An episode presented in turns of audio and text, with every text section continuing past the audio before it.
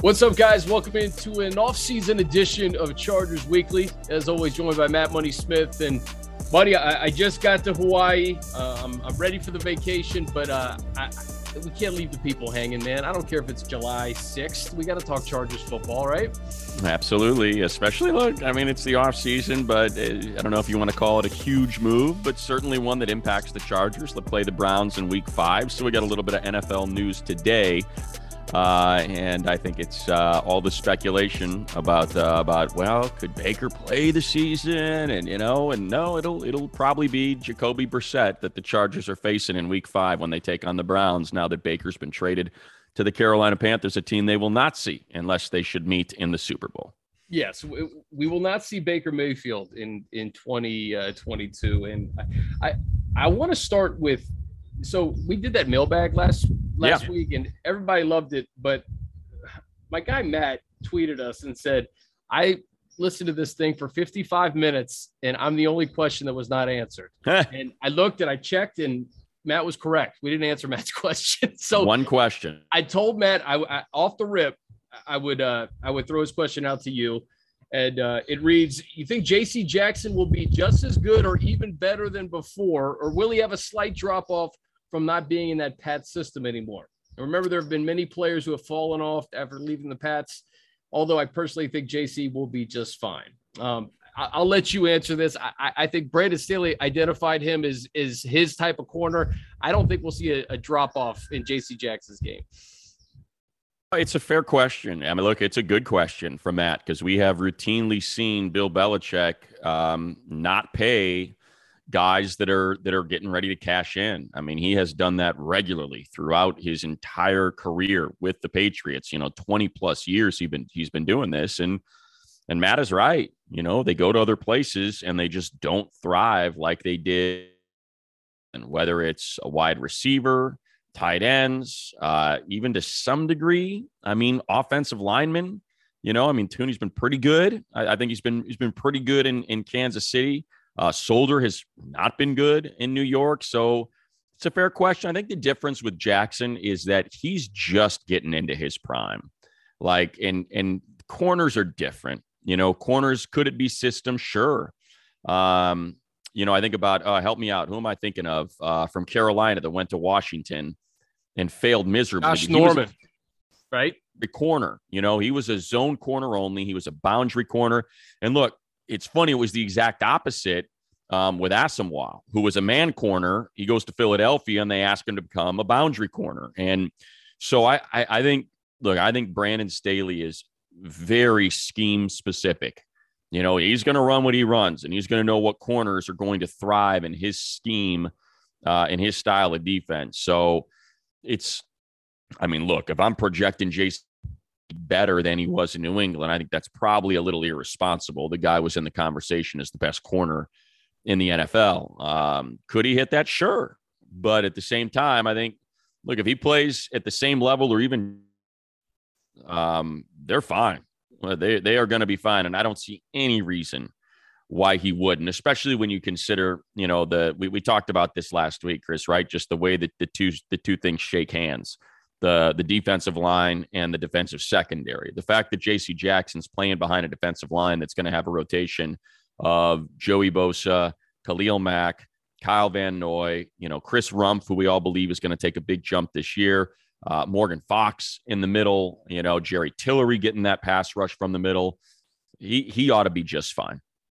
Yeah, I, I agree with you. And you know, you could you could say the Pat system and and Matt's correct and you know, you could point out all the guys that you mentioned, but um, the Pats defense didn't have Derwin James and, and Joey Bosa and Khalil Mack. So from that perspective, maybe JC has a better year, but I, I, don't know how you have a better year when you lead the league in interceptions but virtually season in and season exactly. out. Exactly. Anyway, good question, Matt. And, and I apologize we didn't get to you.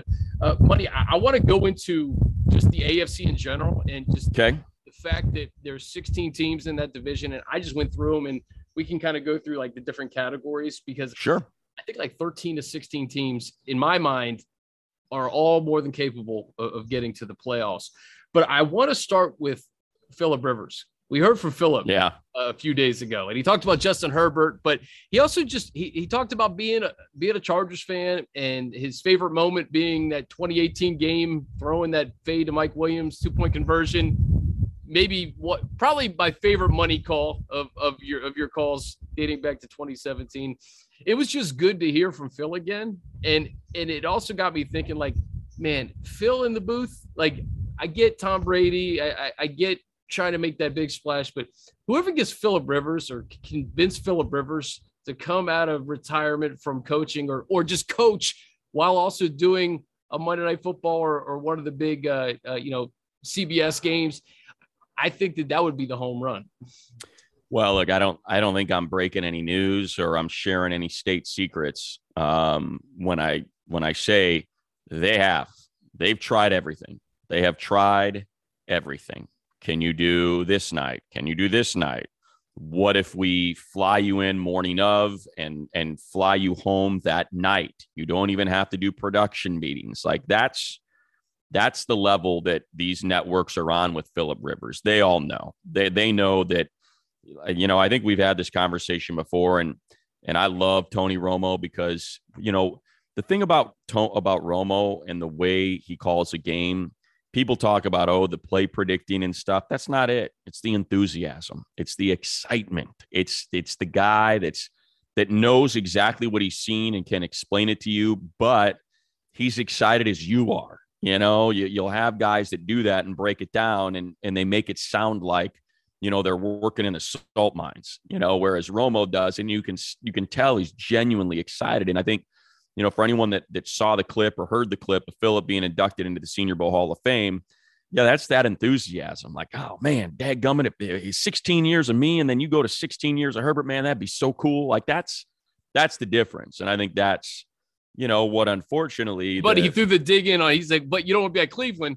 30 quarterbacks in 25 years. Like that, those are like the little digs that that you right. would get the booth with Philip that I would love. Exactly. He could he can't help himself. Um, so yeah, I think I think it'd be great. And I think every I, look, they're trying. I can just I can tell you from people that I know that as someone who works in the the business of TV and, and football, yes, they have tried everything. And they are going to continue to try because they know that yeah, Tom might be the biggest name in football. Uh, and they took a swing with Drew Brees, but they ain't Philip. They're just they're not, and nobody is, and that's why they know he would end up being the gold standard and would be worth double like what those guys are getting paid. Because you you would tune in. Like that's the thing is people would tune in. And the difference with Philip from other people too is um like you just know, you know, I, I know people don't like the way that he behaved on the field, and some people thought it was poor sportsmanship, that kind of stuff. But people like know what a re, what a high quality person he is. Like that's you know what I mean? Like they talk about a network selling the face of football for that network to the American public like, hey, look at this guy. He's coaching high school football. He's got nine kids. He's married to his high school sweetheart. He lived in San Diego and Newport Beach and chose to move to Alabama. Like, there's just so much there, you know, that that you can sell. Listen, speaking of like gold standard, like Kirk Herbstreit, college college football, he is the gold standard. But could you imagine like Al and Phil on Amazon? Like, what a what a incredible, unbelievable catch that would have been for yeah. Amazon. and you know, the thing is that was never going to happen because of Friday Night Lights. You know, because yeah. he's he's got high school football. So I, I like to me, the one that was going to work was Monday night. Like, hey, it's Monday night. You know, you got your game on Friday. Can we get you in town on Sunday? You know, and and you know, you get to go to mass. Then we'll fly in on Sunday night. We got a dinner squared away with the head coach, you know, something along those lines. We're going to get you just a quick meeting with the head coach. You should call the game on Monday night and then we'll get you home, you know, by 2, 3 a.m. on, on Monday. And, you know, that would be my guess of what they tried to pitch. And it just, you know, he wants to coach high school football. We know he doesn't need the money, that's for sure. You know, and, my gosh, he lives in Nowheresville, Alabama right now. You know, I mean, what's the cost of living there compared to what he was paying in San Diego?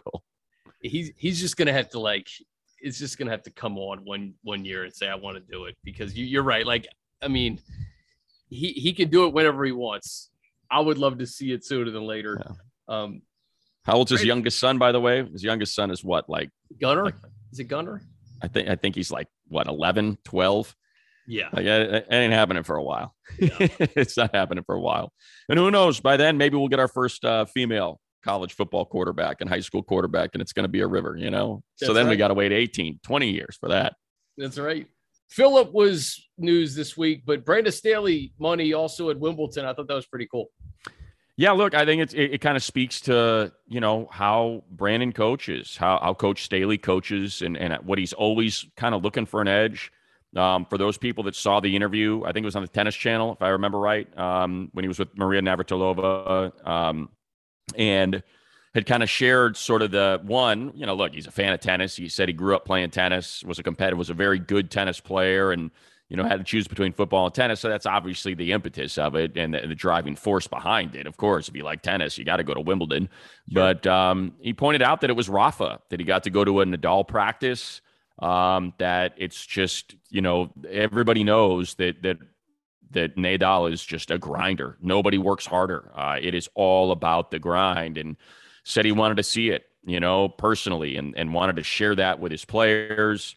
Um, and I'm sure it's an experience that he's going to find some coaching points out of. Um, and look, man, that's what I'd want on my head coach. You know, he's not just going to Wimbledon to, to hang out with his wife and, and enjoy a, a spot in, in the UK and, and maybe cruise around England and hang out in London and go to Wimbledon and, and rub elbows with the fancy folk. But, you know, there's, there's a coaching mission that's that's there as well, and I think there's a lot to take away, especially uh, if anybody saw the match today with Rafa and Fritz and just that grind, man. A four plus hour match, five sets, looked like the chips were down. He was going to get bounced in that fourth set, and he rallies, and and now he's on to the semis against Kyrgios. You know, pretty much the antithesis of Rafa, a guy that's got all the talent in the world, and he's a freaking lunkhead. But that's why I love him.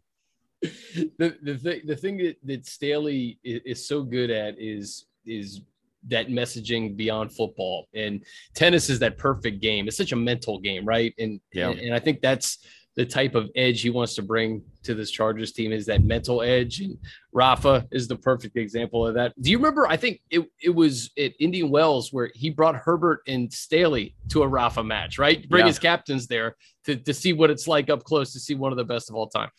Yeah. And I think, look, I don't know how that goes. I'm not sure how the guys are feeling out in the uh, in the desert. You know, I don't know. I think it probably depends on what the weather's like. If you're yeah. cooking, yeah, particularly a hot day, and you're watching tennis for two and a half, three hours. I don't know how that that goes over, but yeah, love it. Absolutely love it. Take the captains out there and see. You know, look. I, I don't think it's it's not self help books try to sell stuff like this, but it's not hard. You know, find things that are successful, individuals that are successful, and figure out why you know, whether that's watching TikToks to see why these things got so many likes and and have traction, or if it's, you know, a titan of industry or if it's an athlete, you know, try to crack that code. What is it they're doing that might be different from everybody else that gives them that edge? And, and I love that about Coach Staley. Yeah. Also, shout out to Keenan Allen for getting married and Sebastian Joseph Day. We got some, we got some weddings right? this off season too. Just mixing it all in, you know. Certainly uh, good for them you know get your wedding in the off season make it a destination for your teammates little vacation for everybody to enjoy get together bond in the off season and and obviously congratulations to those two and uh, may they find eternal happiness with their uh, beautiful wives. Amen to that. All right you mentioned baker mayfield off the top and it got me thinking money just looking at the afc all 16 teams i i was just messing around on the plane and i was like you know what? I'm gonna put all 16 teams into four buckets. Okay. Locked to make the playoffs, likely to make the playoffs, a bubble team, and not likely to make the playoffs. Okay. I'll, I'll start from the bottom. And w- what's funny about these three teams is I actually like, and I think that their quarterbacks could be pretty good this year. The, the Jets, the Jags, and the Texans, right? Like I, we saw Davis Mills last year. I think Davis Mills could be a, a pretty decent player. Um, uh, Trevor Lawrence with Doug Pederson in year yeah. two, uh, Zach Wilson with the Jets. Um, I, I, I, like all three of those quarterbacks, but I, I, just don't see a place for any of those teams in the postseason in 2022. Am I no, wrong? You know, the only one that I'm the only one that I might think about is the Jags, just because you know the way they built up that defense with all those linebackers in division uh, to slow down the run game of Tennessee, to slow down the run game of Indianapolis and put it on those quarterbacks. And and if, if they're able to do that, it's know, a winnable division. Get, You're right. Yeah, I think I think that's the only one. Um, I think the Texans are a long way away, but I think the way the Jags filled their holes on defense and free agency, I'm a big believer in Trevor Lawrence. I think he's going to be an exceptional quarterback. Um, so those would be those would be the only two. That that would be the only one. I'm with you with the Texans. I think just in a division with the Bills and the Patriots and the Dolphins, there's still a gap there for the Jets. All right, money. I have five teams in my bubble category, and you mentioned the Browns off the top. Baker Mayfield getting traded to the Panthers. They're almost like a fringe, not likely bubble team. But let me list these teams, and you can kind of give me your thoughts. Uh, Browns, Steelers, Raiders, Dolphins, and Colts. I'd put the Titans in there. I think with the departure the of AJ is, Brown, the Titans are at the bottom. They're like in the likely category because yeah. of what they did last year. But you're right. I, I, I think you know I'm trying to figure out if I like the. I think I might like the Colts better in that division than the Titans, just kind of with their losses. It's that's a tough one for me. So yeah, I think you're right. You either put both the Colts. I think you put both the Colts and Titans in a category. Um, you know whether that's you know uh, likely not. You know what I mean? Like to me, that's only one of those teams is going yeah. in my opinion. So even though the Titans had the best record in the AFC last year, it was so fluky. Um, a lot of that was fluky. And you just saw the way the playoffs went. I think we all felt like that was a real possibility. Um, I'm with you on the Steelers just because, you know, we we don't know who's going to be quarterback, and certainly if it's Mitch Trubisky or Mason Rudolph, we don't feel great about that. Um, and we don't know if Kenny Pickett's ready yet. Um, but then you're doubting Mike Tomlin, which is foolish, you know, because the guy's don't, never had a losing record in his Mike. freaking career. So, um, and then the Dolphins are in there. You said, yeah, I put the no? Dolphins in the bubble. I think so too. I think until we see, there's just so much unproven. You know, the the Tua is Tua really ready, and is Mike McDaniel ready to be a head coach? You know, there's a lot there. So, you know, having never been a coordinator kind of thing. So that's that I think is a big one, especially in that division with the Bills and with Bill Belichick. So the Raiders is tough because I, I, you know, I can see the Raiders doing really well. I, I had them. I, I had them in the likely. I had them in the likely bin money, but then I said, are all four teams in the AFC West likely? No, not. And I think they're the worst of the four. And that's smart. Yeah, I think that's. I think that's wise. You know, I mean, I think that that makes sense to me. So let me just start now. I have one lock. I think the Buffalo Bills are the only lock to make the playoffs in the AFC.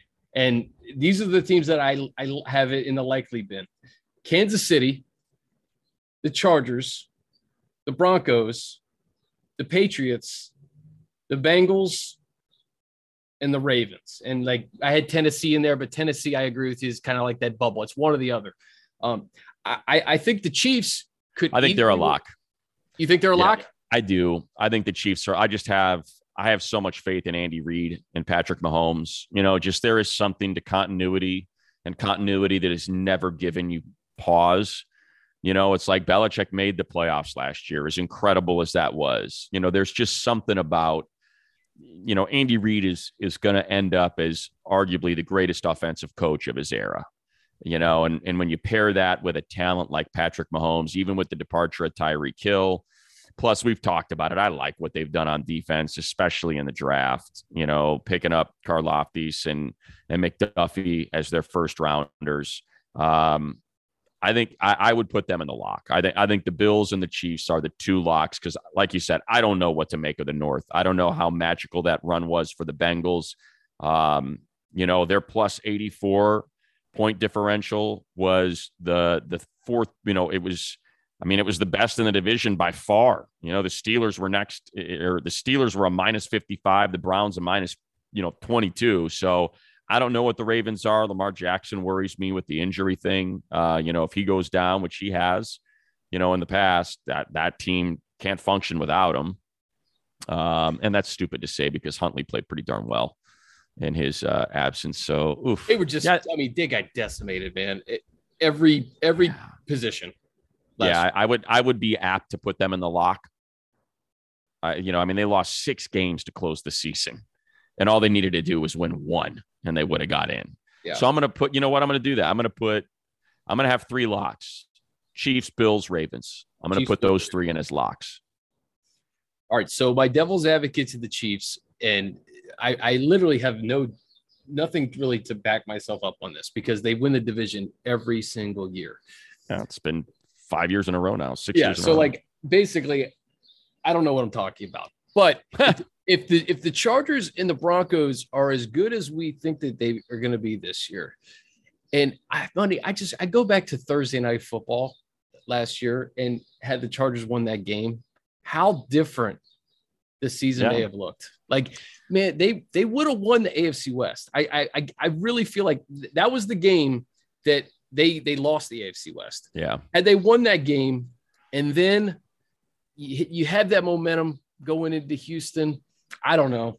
I, I think the one the one thing that that I would push back on on that is just you know it's it's really hard to win with the struggles they had on their run D and on third down. It's just hard to win, you know, and and I think that's that's my only concern. But yeah, look, you win that, you're in first place, you own the tiebreaker because you sweep the regular season series. Um, you know, maybe there's so much momentum coming out of that that the the Texans game doesn't happen. You know that you're just you're riding such a high that you know. But remember that was a that was a COVID game. You know where guys are getting pulled off the plane, guys are getting pulled off the field. It was such a it was Christmas Day. It was such a weird game, and I don't know how that game goes differently. Um, but yeah, I mean, so here's my here's my thing with the Chiefs.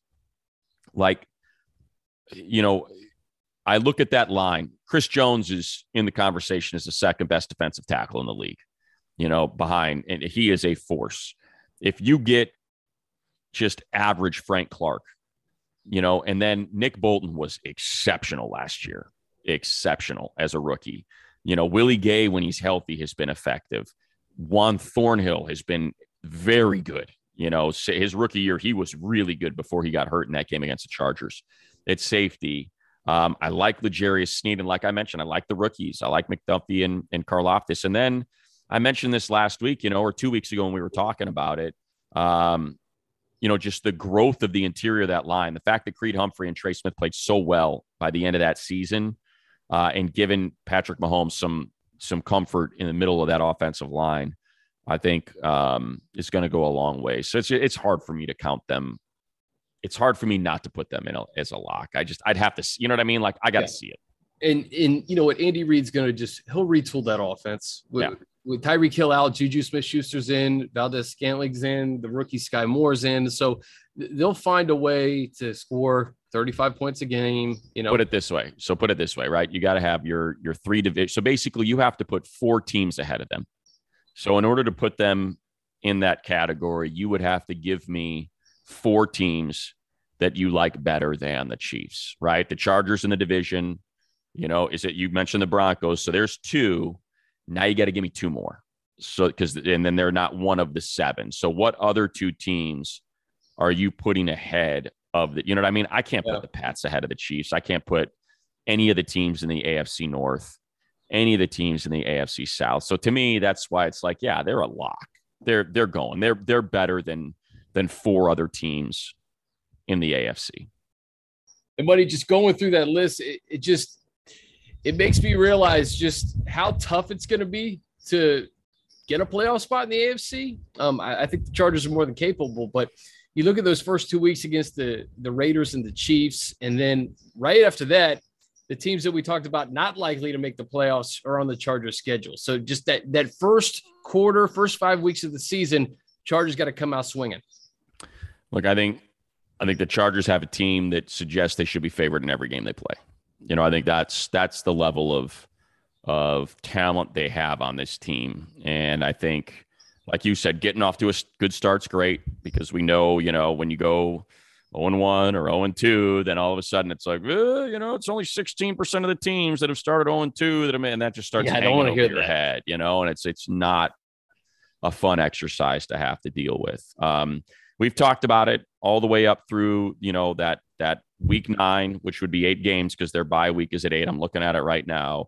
You know, Vegas, Kansas City on the short week, Jacksonville, Houston, Cleveland, Denver at home, Seattle at home, at Atlanta. Like that's it's a pretty good start. And then when you go to the back end and you've got at Vegas, Miami, Tennessee, at Indy, LA, at Denver. Like you know, win equity. Tough. It's going to be important, and you're hoping that your team is healthy. I'll say, you know, it's interesting just to steal some content from from ESPN. They Jeremy Fowler wrote the article about the best pass rushers uh, per execs and scouts that were polled, and there were only two teams that had two players in the top ten. And it goes back to our conversation about what do we do with the Raiders? You know, Maxx Crosby and Chandler Jones were were in there. Crosby at five, Chandler Jones at seven. The only other team, of course, Chargers. Joey Bosa at four and Khalil Mack at nine. So like that's where the different that that's where the Raiders thing can get tough is when you have a pair. Plus, of you got Chubb and ends that can Gregory too. Money. You exactly. Chubb and Gregory. Exactly. But I do think those two are a notch below. I I think those two are a notch below Watt, Mack, and and Crosby and and Jones. They're good, and they're they're you know, but Gregory has not been able to stay healthy. He's been suspended. He's got a couple strikes against him. That's hanging over his head. And Chubb has not been, I think, as dominant as advertised. You know, when when he first got drafted to be paired with Von Miller because he can't stay healthy either. But um, look, it's tough. We've talked about it. The AFC is nasty. It's a gauntlet. It's going to be a rough go. Um, and we just continue to speculate as we're, you know, the day we record this, we're three weeks out. You know, in three weeks, we'll be a Jack Hammett, you know, watching these guys starting to get after it. And, and man, I cannot wait. This is our last month without football. We will have three games, you know, in August. We'll have joint practices, a, a couple of them, you know, Rams and Cowboys. And, and man, I cannot wait to get them out there. So it's not just us putting together lists and answering mailbag questions, and, you know, doing it from Hawaii, but instead we're doing it from Jack Hammett or we're doing it from the facility and we're, we're having, uh, we're having some serious 53 man roster, depth chart, all that sort of stuff conversations.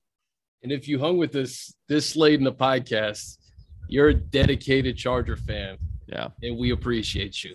certainly technical action, but hey, you're in Hawaii and you're still doing it. I was in Hawaii last week and we still did it. So, um, look, we love doing it. We love, we love delivering it to the people. A little inside baseball. We're gonna have a very seamless podcast for you. I've cut out four different times during this podcast. I don't know if you'll notice. You may notice, but I've cut out four different times. And we Money's can hear the chilling. trade I wins. appreciate it.